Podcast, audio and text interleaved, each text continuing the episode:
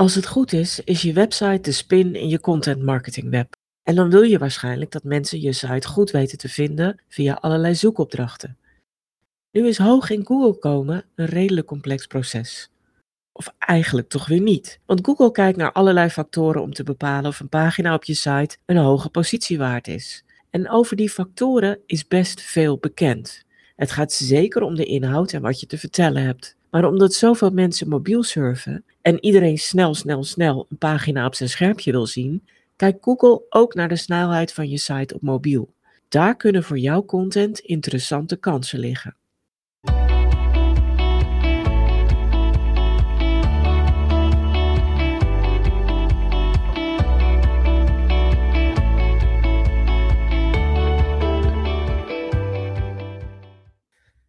Is het best lastig om een snelle website te realiseren, maar het moet wel. En niet alleen om goed te scoren in Google, maar vooral omdat je bezoekers het willen. Die gaan namelijk vaak weg als het laden van je site langer duurt dan plus minus 3 seconden.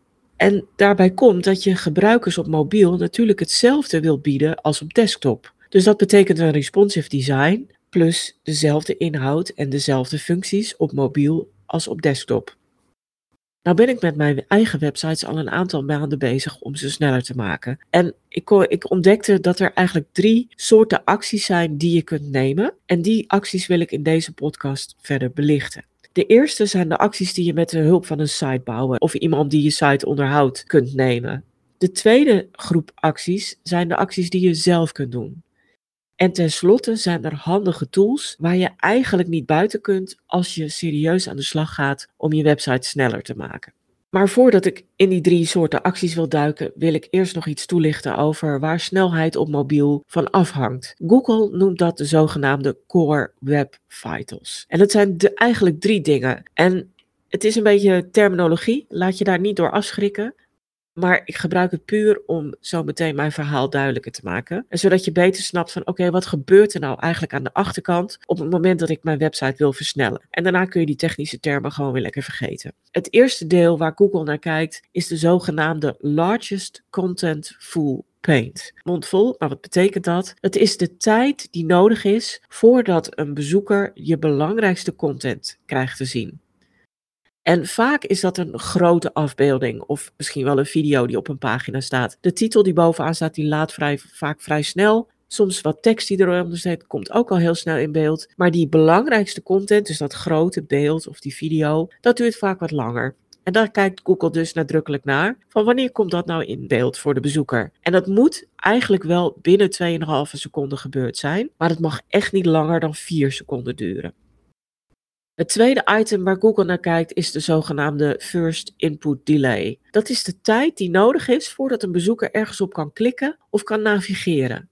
En die moet echt snel gerealiseerd zijn, bij voorkeur binnen 100 milliseconden, maar maximaal binnen 300 milliseconden. Dus als een browser veel werk moet doen om je site te tonen, dan neemt deze tijd al snel toe. En dat is jammer en dat kan je positie in Google beschadigen. En tenslotte is er nog de cumulative layout shift. In gewoon Nederlands, als je pagina laat, blijven er dan een tijdje dingen schuiven. En het bekendste is het voorbeeld van websites met veel advertenties. Dan duurt het laden van zo'n advertentie vaak langer, want vaak moet die van een externe bron gehaald worden. En dan zie je dat, dan wil je ergens op klikken, maar dan verschuift hij weer. soms klik je dan verkeerd, wat heel irritant is. Of soms zie je dat je nog niet kan klikken, omdat de boel nog steeds aan het verschuiven is.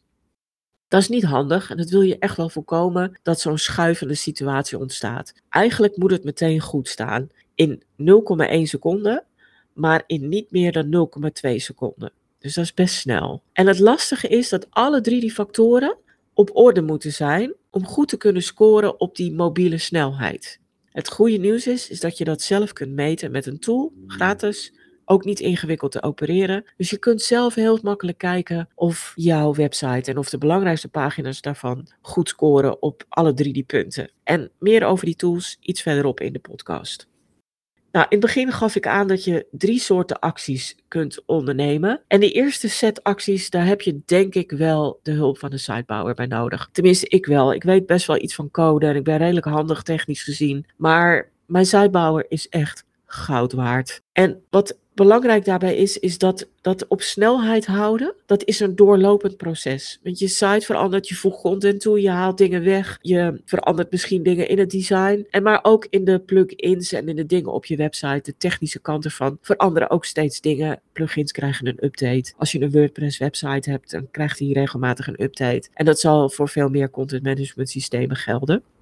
Dus het is wel een doorlopend proces en daarom is het zo belangrijk om een onderhoudsabonnement af te sluiten bij een sitebouwer. Dan weet je gewoon dat het altijd goed zit, dat je altijd iemand kan bellen als je ziet van hé, hey, mijn site gaat slechter presteren. Ik krijg bijvoorbeeld ineens veel minder bezoekers dan vorige maand. Nou, dan mogen de best alarmbellen afgaan. En dan is het heel fijn als je een techneut kunt bellen met de vraag: help mij, en kun je met mij kijken naar die snelheid? Welke acties zal een sitebouwer dan waarschijnlijk gaan doen? In principe zal die kijken naar de overtollige ballast op een pagina en op je website. En dat zijn vaak JavaScript-codes of CSS-codes waarmee de layout en het design van een pagina wordt aangestuurd. Heel vaak kun je ervoor zorgen dat ofwel onnodige code weggehaald kan worden, ofwel dat die het laden van een pagina niet meer in de weg zit omdat het op een later moment gebeurt of op een andere manier. Wat, waar een sitebouwer je ook bij kan helpen, is om de snelheid van de server te verbeteren, zodat die sneller reageert. En dat betekent samenwerken met een goede hostingpartij. En tenslotte kan een sitebouwer je helpen om goede plugins te installeren die je site helpen versnellen. Die plugins die maken een aantal processen sneller of anders, waardoor pagina's sneller kunnen laden. En ik vind het echt heel erg belangrijk dat je een sitebouwer daarbij inschakelt, zodat hij je daarbij kan helpen. Maar je kunt ook dingen zelf doen. En dat is natuurlijk leuk, want dan zou je in feite na het beluisteren van deze podcast dan mee kunnen beginnen. Een hele belangrijke actie die je zelf kunt doen, is te checken hoe groot je afbeeldingen zijn die je op je pagina's hebt staan. Afbeeldingen moeten idealiter maximaal 100 kilobyte zijn. En dat betekent dat je gewoon heel goed in je mediabibliotheek of bibliotheek met afbeeldingen kunt kijken van hey, welke afbeeldingen zijn misschien te groot? En kan ik die verkleinen?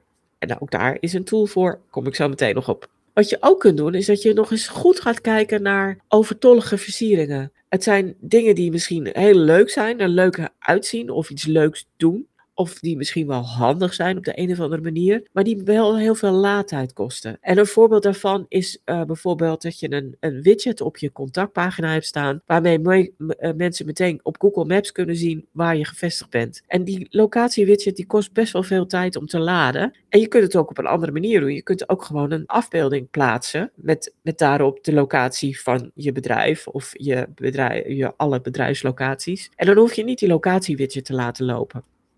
Daardoor wordt je contactpagina een stuk sneller. En vaak wil je natuurlijk wel dat mensen nou ook naar die contactpagina gaan om contact met je op te nemen. Dus dat is een fijne pagina om te versnellen en dat is niet zo heel ingewikkeld.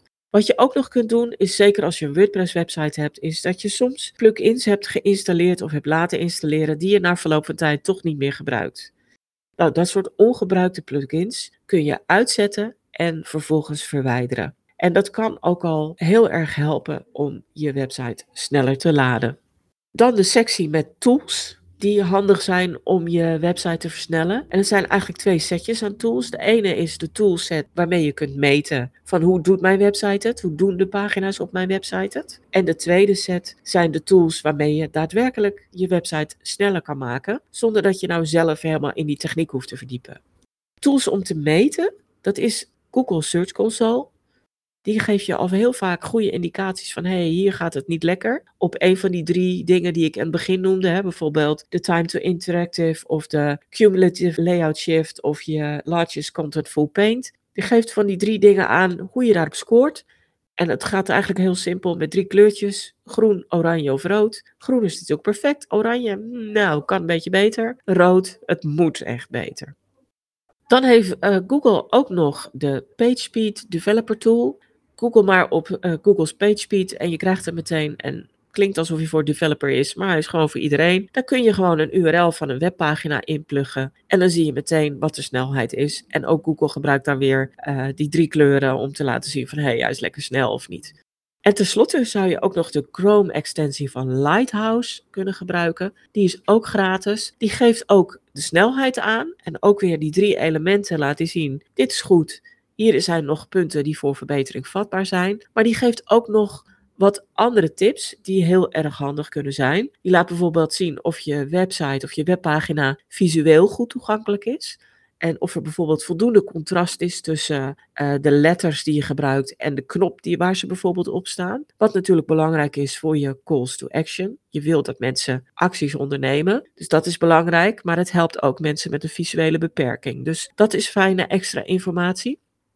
Het geeft je een aantal best practices en, en laat zien waar je het goed doet en waar minder. En het geeft ook nog even een SEO-check. En uh, dit kan handig zijn, want soms heb je een knop waarbij bijvoorbeeld de link het niet meer doet. Of je hebt een link ergens aangebracht die ondertussen stuk is gegaan. En dan geeft hij ook aan dat bijvoorbeeld de link niet werkt of niet te crawlen is voor Google. En dat is ook een indicatie dat er iets niet goed zit. Dus op het moment dat je een, uh, een webpagina maakt, of hebt gemaakt en gepubliceerd, is het altijd heel fijn om even het Lighthouse aan te klikken. Die genereert in nou, 10, 15 seconden meestal een rapport. En dan zie je of je het goed doet en aan welke punten je eventueel nog zou kunnen werken om je pagina te verbeteren. Qua snelheid en in andere opzichten. Wat zou je nou nog meer kunnen meten? Nou, je kunt natuurlijk de homepage van je site regelmatig checken, maar je kunt ook je landingspagina's of je verkooppagina's regelmatig checken. En misschien ook wel de top 5 of de top 10 met belangrijkste pagina's waar je veel bezoekers op trekt. Want dat wil je graag zo houden. Dus als je goed scoort met een bepaald artikel of een blog in Google, dan wil je graag dat, die, dat je daar hoog blijft staan. En snelheid is dan een belangrijk instrument om dat voor elkaar te blijven krijgen. Dus je kunt ook elke maand of elk kwartaal even die top 10 van je pagina's checken. En doe dat zeker op het moment dat je ziet in Analytics dat je het verkeer naar die pagina's afneemt. Dan de set tools om te versnellen. Dat is natuurlijk altijd leuk. In de doe-het-zelf acties noemde ik het verkleinen van afbeeldingen. En daar kun je de Squoosh-applicatie goed voor gebruiken. Het is gewoon online. Je uploadt een afbeelding en Squoosh verkleint hem en comprimeert hem, waardoor die sneller te laden is. Ik zal in de teksten ook bij deze podcastaflevering ook de links naar deze tools vermelden.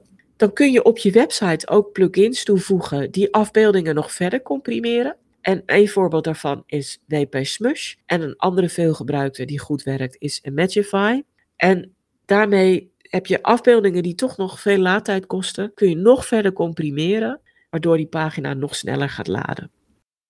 Een andere tool om te versnellen is een caching tool. En dat betekent dat als iemand jouw website bezoekt, dan moet die pagina worden weergegeven. Dat betekent dat een server zo'n verzoek ontvangt van laat mij deze pagina zien. En die server gaat op dat moment aan de slag om zo'n verzoek te verwerken.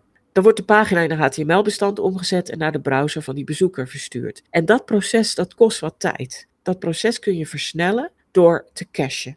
Caching slaat een HTML-bestand op de server op, waardoor de eerstvolgende keer dat iemand die pagina bezoekt, het hele proces niet meer hoeft plaats te vinden. Dat is een hele mond vol, maar er is een plugin voor en die heet WP Rocket. En er zijn nog wel meer caching plugins, maar toevallig hebben wij nou ervaring met WP Rocket. En dat bevalt heel goed. Dus vandaar dat ik die nu noem. En met WP Rocket kun je dat caching-proces heel erg versnellen, waardoor je webpagina veel sneller laat. Ja, snelheid is uiteindelijk geen hoofddoel van je website, maar wel belangrijk. Maak daarom steeds afwegingen tussen de snelheid, de functies die je biedt en de content die je biedt. En soms doe je dan een concessie aan de snelheid, omdat je beslist een bepaalde functie wil bieden, of bijvoorbeeld een video wil inbedden, wat soms ook vertragend werkt. En soms zoek je een andere contentoplossing omdat je een bepaalde pagina echt goed wil laten scoren. Dus als hoog in Google komen belangrijk voor je is, en dat is waarschijnlijk zo, kijk dan niet alleen naar de inhoud en naar inkomende links, maar hou zeker ook de snelheid van je website goed in de gaten en optimaliseer die zo goed mogelijk en maak steeds een afweging tussen de content die je wil bieden en de snelheid die daarmee gepaard gaat en probeer die balans zo goed mogelijk te optimaliseren. Dan realiseer je uiteindelijk een snellere website die bezoekers tevreden houdt, maar die ook Google tevreden houdt. En dat is de basis om goed vindbaar te worden met de content op je website. Dankjewel voor het luisteren. Voel je zeker vrij om deze aflevering van de Content Divas podcast met anderen te delen als je denkt dat dit van pas kan komen. En heb je zelf een handige tip of inzicht opgedaan met deze aflevering, dan hoop ik dat je een review wil achterlaten. Heb je nog meer vragen? Zoek je meer informatie? Neem dan zeker een kijkje op de website. Die vind je op stroop.nl met dubbel S. En daar vind je natuurlijk ook die handige content kennisbank waar je allerlei gratis checklists, stappenplannen, handleidingen en nog veel meer kunt vinden.